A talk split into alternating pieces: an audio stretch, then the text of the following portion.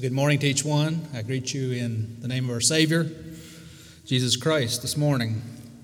Here we are, October 1st already. Where has the summer went? Fall is upon us. The message this morning, I invite you to turn to Matthew chapter 11. We'll continue our study there this morning. This morning we'll be looking at verses 16 through the end of the chapter, through verse 30. This morning I want to look at the message in two parts.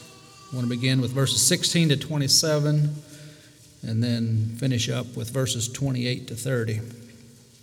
Titled the message this morning, Come unto me and rest. Read Matthew 11, starting at verse 16. But whereunto shall I liken this generation? It is like unto children sitting in the markets and calling unto their fellows, and saying, We have piped unto you, and ye have not danced. We have mourned unto you, and ye have not lamented. John came neither eating nor drinking, and they say, He hath a devil. The Son of Man came eating and drinking, and they say, Behold, a man, gluttonous, and a winebibber, a friend of publicans and sinners. But wisdom is justified of her children. Then began he to upbraid the cities wherein most of his mighty works were done, because they repented not. Woe unto thee, Chorazin! Woe unto thee, Bethsaida! For if the mighty works which were done in you had been done in Tyre and Sidon, they would have repented long ago in sackcloth and ashes. But I say unto you, it shall be more tolerable for Tyre and Sidon at the day of judgment than for you. And thou, Capernaum, which art exalted unto heaven, shalt be brought down to hell. For if the mighty works which have been done in thee had been done in Sidon, it would have remained until this day. But I say unto you that it shall be more tolerable for the land of Sod, excuse me, of Sodom in the day of judgment than for thee. At that time Jesus answered and said, I thank thee, O Father, Lord of heaven and earth, because thou hast hid these things from the wise and prudent, and hast revealed them unto babes. Even so, Father, for so it seemeth good in thy sight. And all things are delivered unto me of my Father, and no man knoweth the Son but the Father. Neither knoweth any man the Father save the Son, for he to whomsoever the Son will reveal him. So here Jesus addresses the people. These people have been listening. Not only did they listen, but they were also responding to his message. The previous verses in this chapter Jesus talked a lot about John the Baptist. And then in verse 16, he says, What can we compare this generation? What can I compare this generation? To what can I compare these people? It says they are like children sitting in a market. They're sitting in these marketplaces and they're calling out to others. It says, We played a flute for you and you did not dance. Says, We have mourned. We have sung mournfully and uttered cries as over the dead, and ye have not lamented. You were not moved to weeping and to show sympathy. You did not mourn or cry. You did not show emotion. With this simile, Jesus shows the Jews how unconcerned they acted toward John the Baptist and are now acting the same way toward him. For John came neither eating nor drinking, and they say, He hath a devil. John came withholding certain comforts. He withheld himself from certain comforts of life. John fasted and lived out in the wilderness. He didn't involve himself in some of the comforts of life. And the people said, He has a demon. And then in verse 19, we see the Son of Man came eating and drinking. Or, in other words, Jesus partook of the creature comforts of life. And they say, Behold, a man, gluttonous and a winebibber, a friend of publicans and sinners, but wisdom is justified of her children. Here, in almost a parable, Jesus describes a comparison of the people and their response to his ministry and that of John the Baptist. He compares them with children. bratty children who can't be pleased, children who will criticize no matter what. They said we played a happy song and you didn't dance. We played a dirge, which is a sad, mournful song, and you didn't cry. These people had become critical and unhappy. And for the sake of being critical, they criticized. They were critical of John because he didn't partake in the comforts of life. And then they turn around and criticize Jesus because he did partake of the comforts of life. They didn't want to be satisfied with either of these two men. They love to be critical and to criticize. Let's be careful not to be critical. Don't be a critical person. There is a difference between being cr- critical and critical thinking. Critical thinking is something I believe we can grow in. So, what is critical thinking? Critical thinking is the ability to weigh the evidence, look at the information that is in front of you, and come up with a practical and reasonable solution.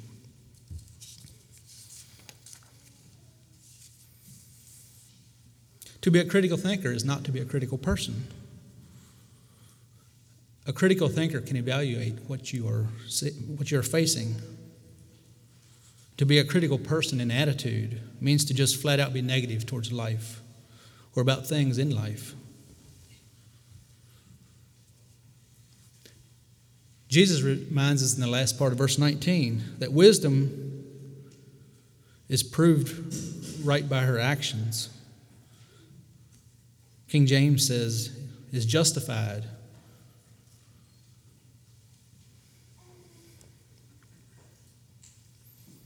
It means that the offspring of wisdom will be seen, it will be recognized. I believe what Jesus is saying here it's not what you say that makes you wise or makes you right, it's what you do, it's how you live and the fruit of how you live. When I'm critical of something, I throw up this defense mechanism. And I may be critical of people or circumstances, or maybe something someone had said. When we are critical, it kind of sounds like we are right, or we might be. If I don't like what you're saying, all I must do is just criticize. And that's what they're doing here with John the Baptist. And that's what they're doing with Jesus. It sounds like they were being righteous. They were critical. And when we are critical, it distances whatever it is that you're saying or doing from me having to accept it. It puts distance between those things.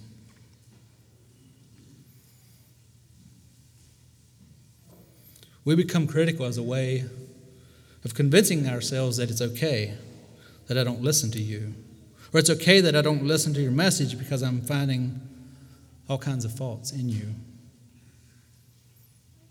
Jesus said, To what can I compare this generation? This generation refused its capacity, or to exercise its capacity to hear. They made excuses for rejecting both John and Jesus. They refuse to hear God's voice in either form. Jesus says, by the fruit of our lives. Wisdom is seen by the fruit of our lives and not our words. So to criticize isn't enough to prove that you're right. You can find fault in anything or anyone, but that doesn't prove that you're right. Let it be by how you live. Says, But wisdom is justified by her children. The wise man is proved to be wise by his wise actions, her children. Jesus had in mind the wisdom to accept both Jesus and John for what they were and what they were called to be. People were also critical of John. But look at what he did. He led thousands of people into repentance. He prepared the way for the Messiah. People criticize Jesus, but look at what he did. He taught and worked in love and died like no one else has. So, what has your life produced in the way of good fruit?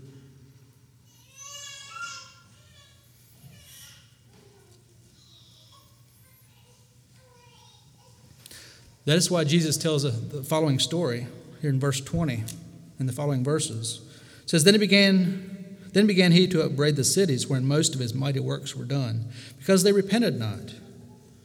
Jesus denounced the cities in which most of his miracles had been performed because they didn't repent. He then begins to speak of them by name. In verse 21, he says, Woe unto thee, Chorazin! Woe unto thee, Bethsaida! For if thou mighty works which were done in you had been done in Tyre and Sidon, they would have repented long ago in sackcloth and ashes. Jesus brings up an example of a couple cities that were on the Phoenician coast. If they had heard what you heard, what did they hear? What did the cities of Chorazin and Bethsaida hear? What did they see? They saw Jesus. Jesus went into those cities. He walked the streets of those cities. He preached the gospel. And not only that, he showed the power of God through miracles. And he tells them, He said, You think Tyre and Sidon were bad because they were notorious, notoriously sinful. He says, If they had seen what you saw, they would have repented. Tyre and Sidon were on the coast, and they were considered Phoenician cities. And they are known to be the origin of Baal worship. Jezebel came out of Tyre and Sidon. Jezebel was a Bible character who married one of the Israelite kings and was credited with bringing Baal worship into Israel. So Tyre and Sidon were known to the Jews as a place that they didn't want to go near. Jesus tells Chorazin they would have repented. And that's why he says what he does in verse 22 But I say unto you, it shall be more tolerable for Tyre and Sidon at the day of judgment than for you. And now, Capernaum, which art exalted unto heaven, shall be brought down to hell. For if the mighty works which have been done in thee had been done inside in Sodom, it would have remained until this day. But I say unto you that it shall be more tolerable for the land of Sodom in the day of judgment than for thee. We know what went on in Sodom. We get the word sodomy from the word Sodom. Sodomy is sexual perversion and deviancy. It was first heard of in Sodom and Gomorrah. And we know what God did to those cities.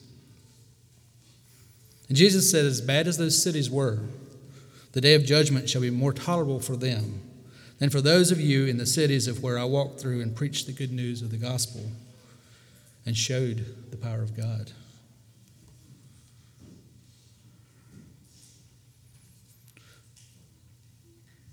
So, what did the people of these cities see that made them more responsible? They saw God in human flesh. They saw the Word of God made man. He physically walked their streets. And the Bible tells us that they refused to repent. Where you have more light and more revelation, you have a greater responsibility. Luke 12, verse 48 B, for everyone to whom much is given, from him much will be required, and to whom much has been committed, of him they will ask the more. There's a biblical spiritual principle that says when you've been given much, much is expected from you. Many years ago, if you owned a Bible, it was considered a privilege that many people didn't have. Today, we have many Bibles. We have easy access to God's Word. You can even get the Bible on your phone, free of charge, and in many different languages. You can read it at any time and anywhere you want. When we travel, we see billboards with scripture references on them. It's everywhere.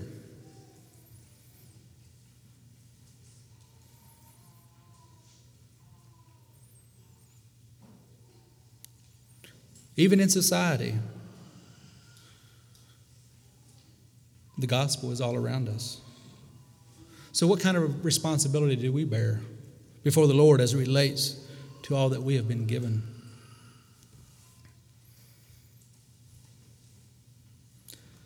Then in verse 25, Jesus turns to those who have responded. He does it in form of a prayer. It says, At that time Jesus answered and said, I thank thee, O Father, Lord of heaven and earth, because thou hast hid these things from the wise and prudent, and hast revealed them unto babes. Even so, Father, for so it seemed good in thy sight.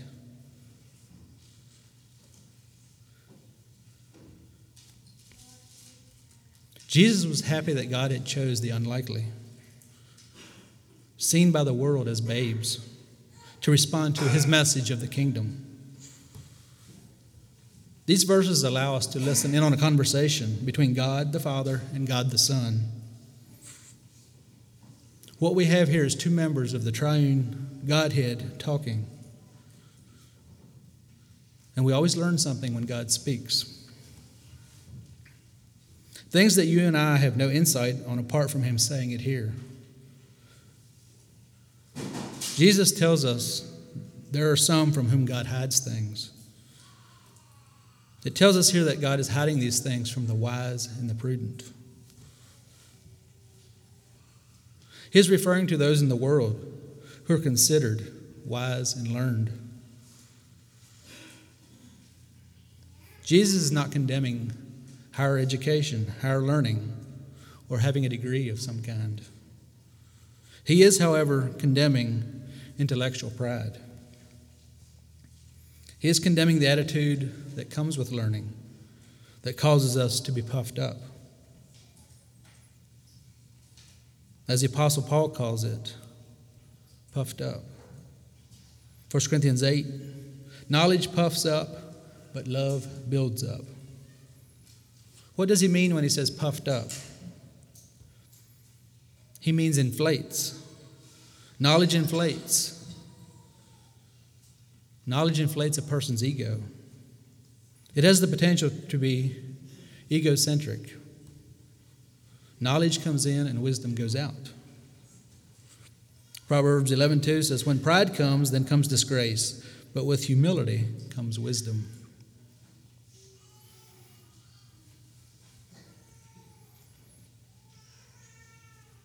Then in verse 27, Jesus reveals why man's pride gets in the way so often of him knowing God. Jesus said, All things are delivered unto me of my Father, and no man knoweth the Son but the Father, neither knoweth any man the Father save the Son, and he to whomsoever the Son will reveal him. Here, Jesus makes a statement that only he is qualified to say. He is saying that apart from me, you will not know God. I'm the only one who has a true relationship with God the Father. If you want to have a relationship with God the Father, you have to do it through me. Knowing God and having a relationship with God is impossible apart from me. Jesus also said that the way to life is narrow and hard. Jesus says, I choose whom I reveal him to. I reveal him to the humble, those who are like little children. He's talking about those who are likened unto children. When I think about a young child, they don't sit around and act like they know everything until they get a little older. A young child has this innocence and humility in their heart. And humility is key. You must be humble in your learning, in your growing. Don't get prideful, stay humble. Don't think that I can know God and in all his splendor and majesty by looking heavenward. It's not going to happen, it's only through Jesus.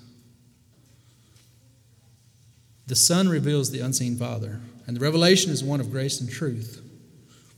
A few cross references, you don't need to turn to these. John 1:18, No man hath seen God at any time.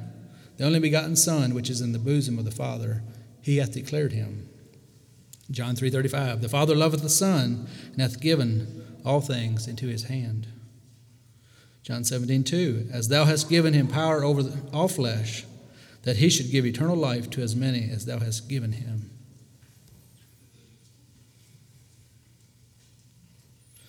So the glorifying of the Son is sought as the means of glorifying the Father in the giving of eternal life to believers. Jesus said, I am the door of the sheep. I am the way, the truth, and the life. No man comes to the Father but by me. He is the only way. Apart from Jesus, we are lost. And there is no hope for salvation apart from Jesus Christ. We read these scriptures here in Matthew 11, and if our hearts are humble, we're going to be delighted with what they have to say. But if our heart is prideful, we're going to be offended by what they have to say.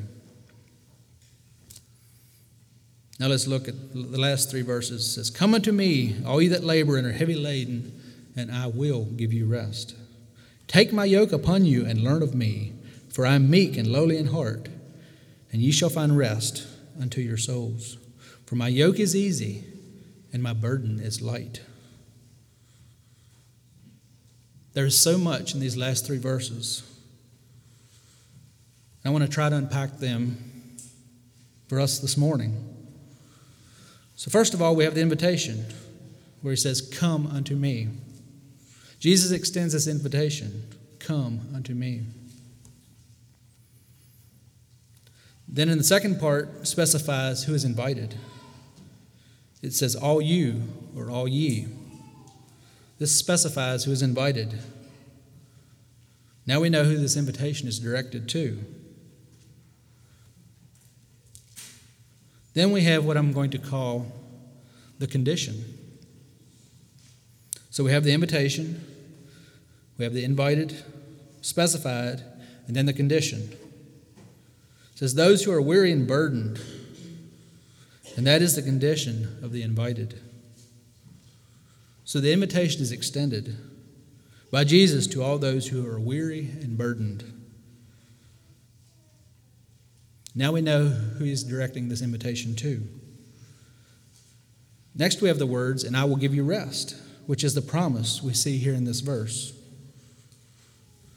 And that, that is followed by, Take my yoke upon you and learn of me. That is what we will call the instruction. Then we have this phrase, For I am meek and lowly in heart.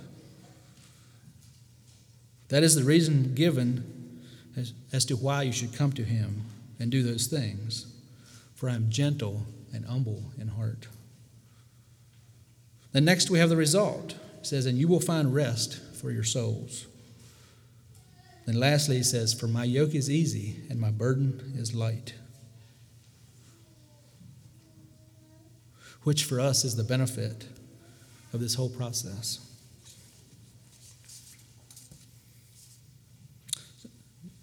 So let's look at the invitation. It says, Come to me. This invitation is given to people who are going through a time of weariness and difficulty. And it's at that time that Jesus says, Come unto me.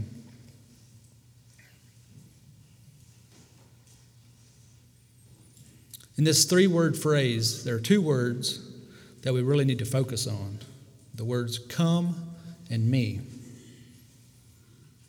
First, I want to look at the emphasis on to whom we should come, and that is to me. Obviously, this refers to Jesus. Jesus says, Come to me.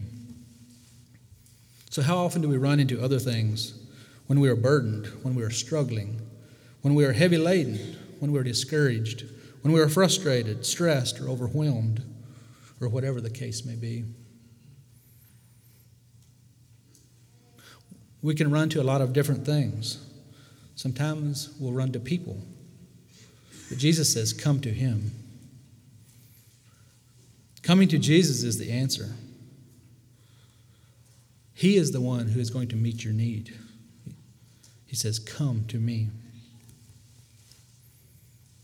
Now I want to look at another aspect, and that is this word come. This is something we ultimately do as an act of faith. There are many good places that you can come to. You can come to church, you can come to prayer, you can come to hang out, and still not really come to Jesus. People came and listened to Jesus during his earthly ministry and walked away unchanged. It's not just coming to listen, it's trusting him. It's putting your life in his hands, your hopes, your desires, your wishes. It's bringing all of that to him and trusting him for salvation.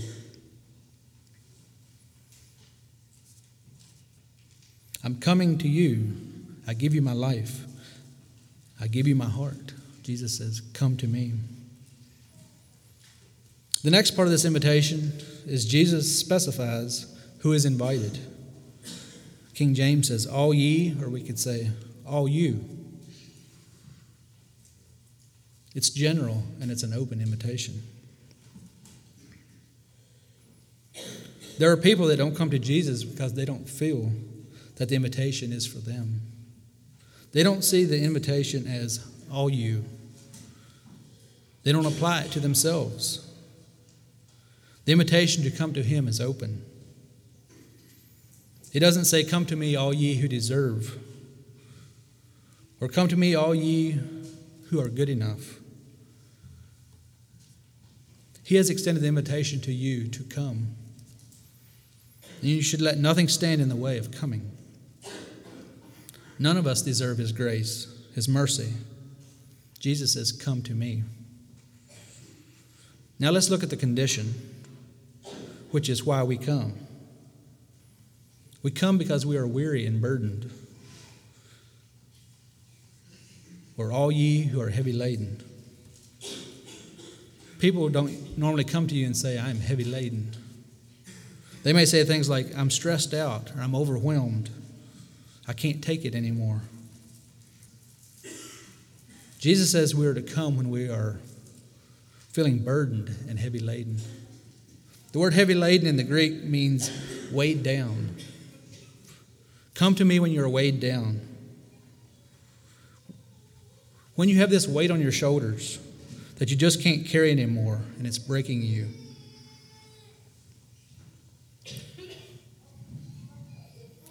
Maybe there's something that you're carrying or attempting to carry on your own strength, and you just feel weighed down. Jesus says, Come to me. It refers to someone who has grown weary because of hard toil and labor. When Jesus was going around and saying these things, he was speaking to the Jews primarily. They were carrying the burden of religious expectations, rules, and regulations. Jesus told them, If you are burdened by this kind of thing, come to me and I will help you out. I will give you rest. Come to me. Next, I want to look at the promise. The promise is, I will give you rest. This is almost identical to the result, which is, you will find rest for your souls. Does everyone know what your soul is? We're made up of three parts. We have a body, that's what we see when we look in the mirror. And we have the spirit, which is breathed into us and made alive when we come to Christ. And that part communicates with God through the Spirit. It gives us understanding and insight into spiritual things. Then each of us has a soul. Our soul is made up of our intellect and our emotions it is basically the essence of who you are. It's the part that becomes weary. And our bodies get weary too. But Jesus isn't talking about that. When we get weary of work, we can lay down, take a nap, and rest. We can rest our body. But Jesus is talking about a weariness of soul. Jesus says, I will give you rest for your souls. There's something interesting about this idea of rest, of this word rest. Because when Jesus makes a promise like this and says, I will for your souls, what goes through your mind when you think about the word rest, or resting, or rested?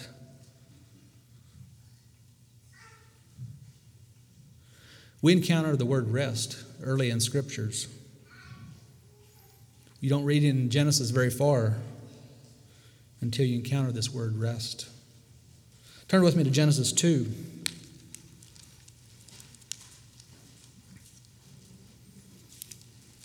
Genesis 2, verse 2.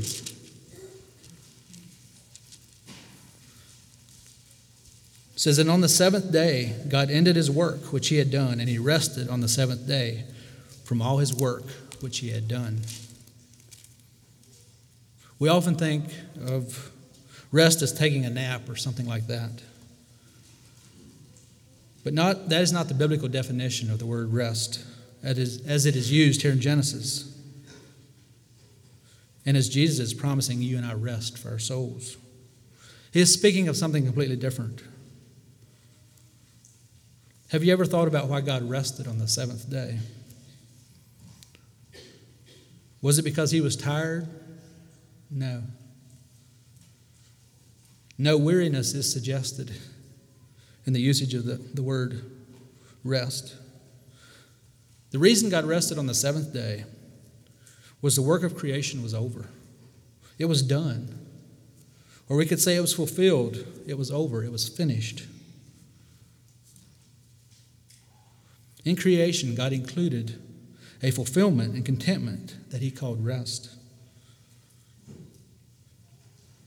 And rest, according to the Bible, means to be fulfilled, means to be content. David is another one who understood this idea of what it means to rest. Psalm 23 1 The Lord is my shepherd, I shall not want. Or we could say, Because the Lord is my shepherd, I have everything I need. Because God is the one who takes care of me, I can rest in Him. I am resting in Him. I am not working and restless, but I am resting in Him. David found what it meant to rest or to find that rest in God. God put this idea of rest into his whole creation when he said on the seventh day he rested. It's fulfilled, it's done, it's finished.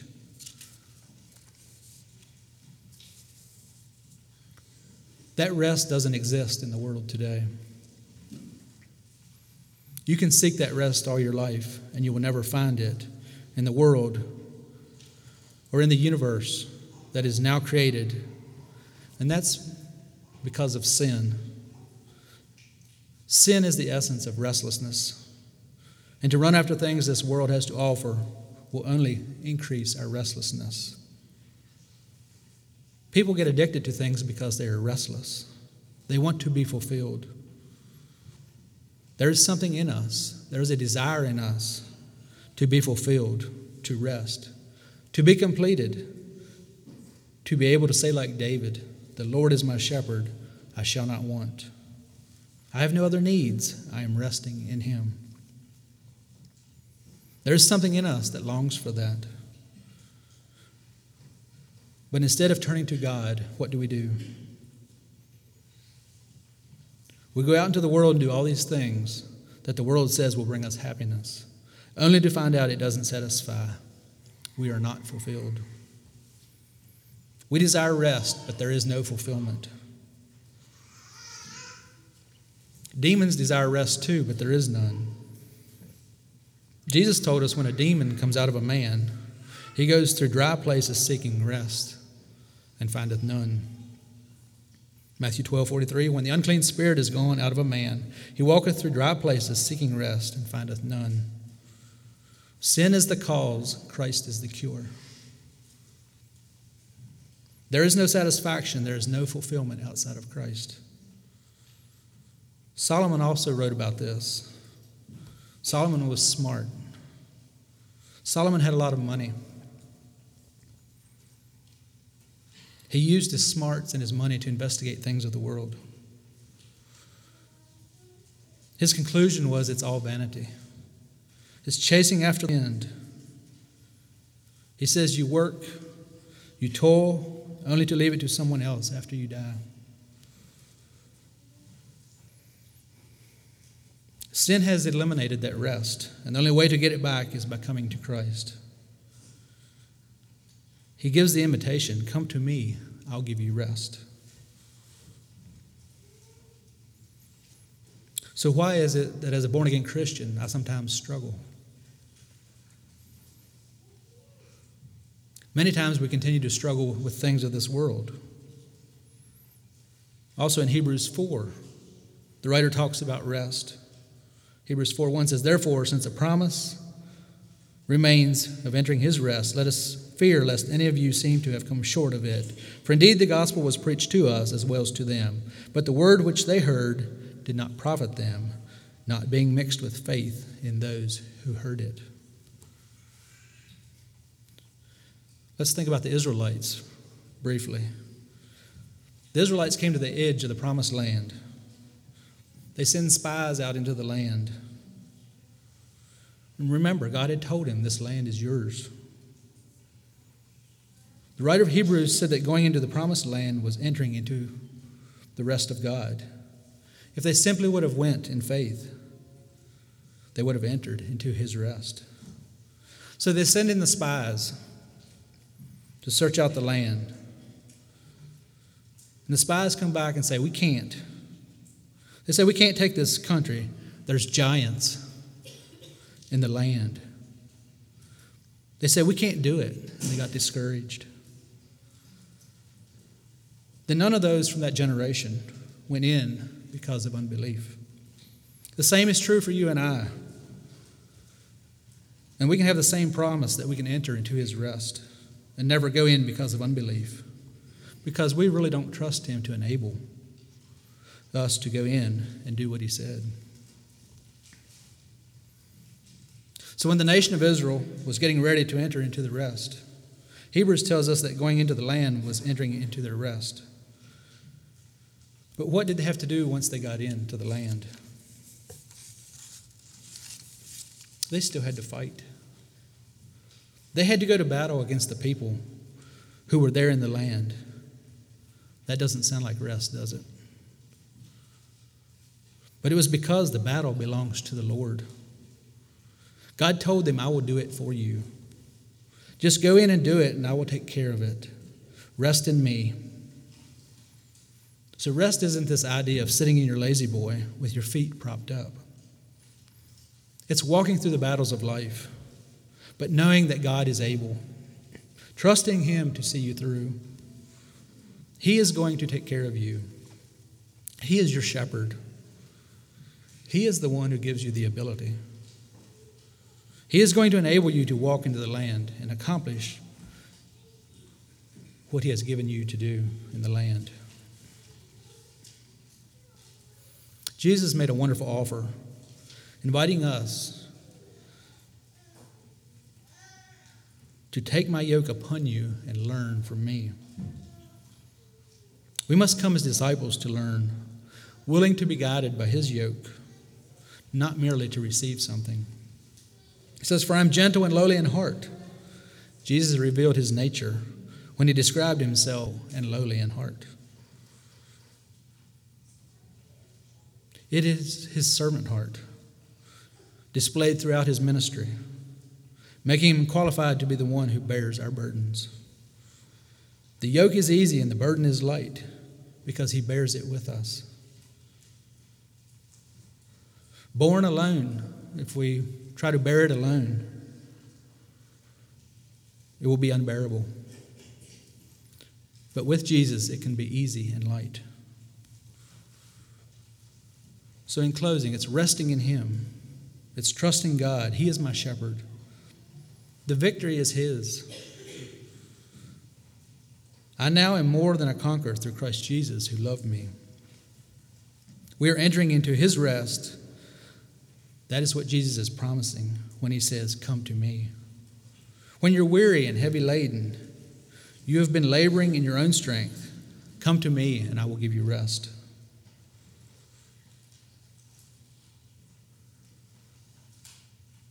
Be still and know that I am God. Am I trusting Him for my contentment? Am I trusting Him for the battles of life? The Apostle Paul said, Godliness with contentment is great gain.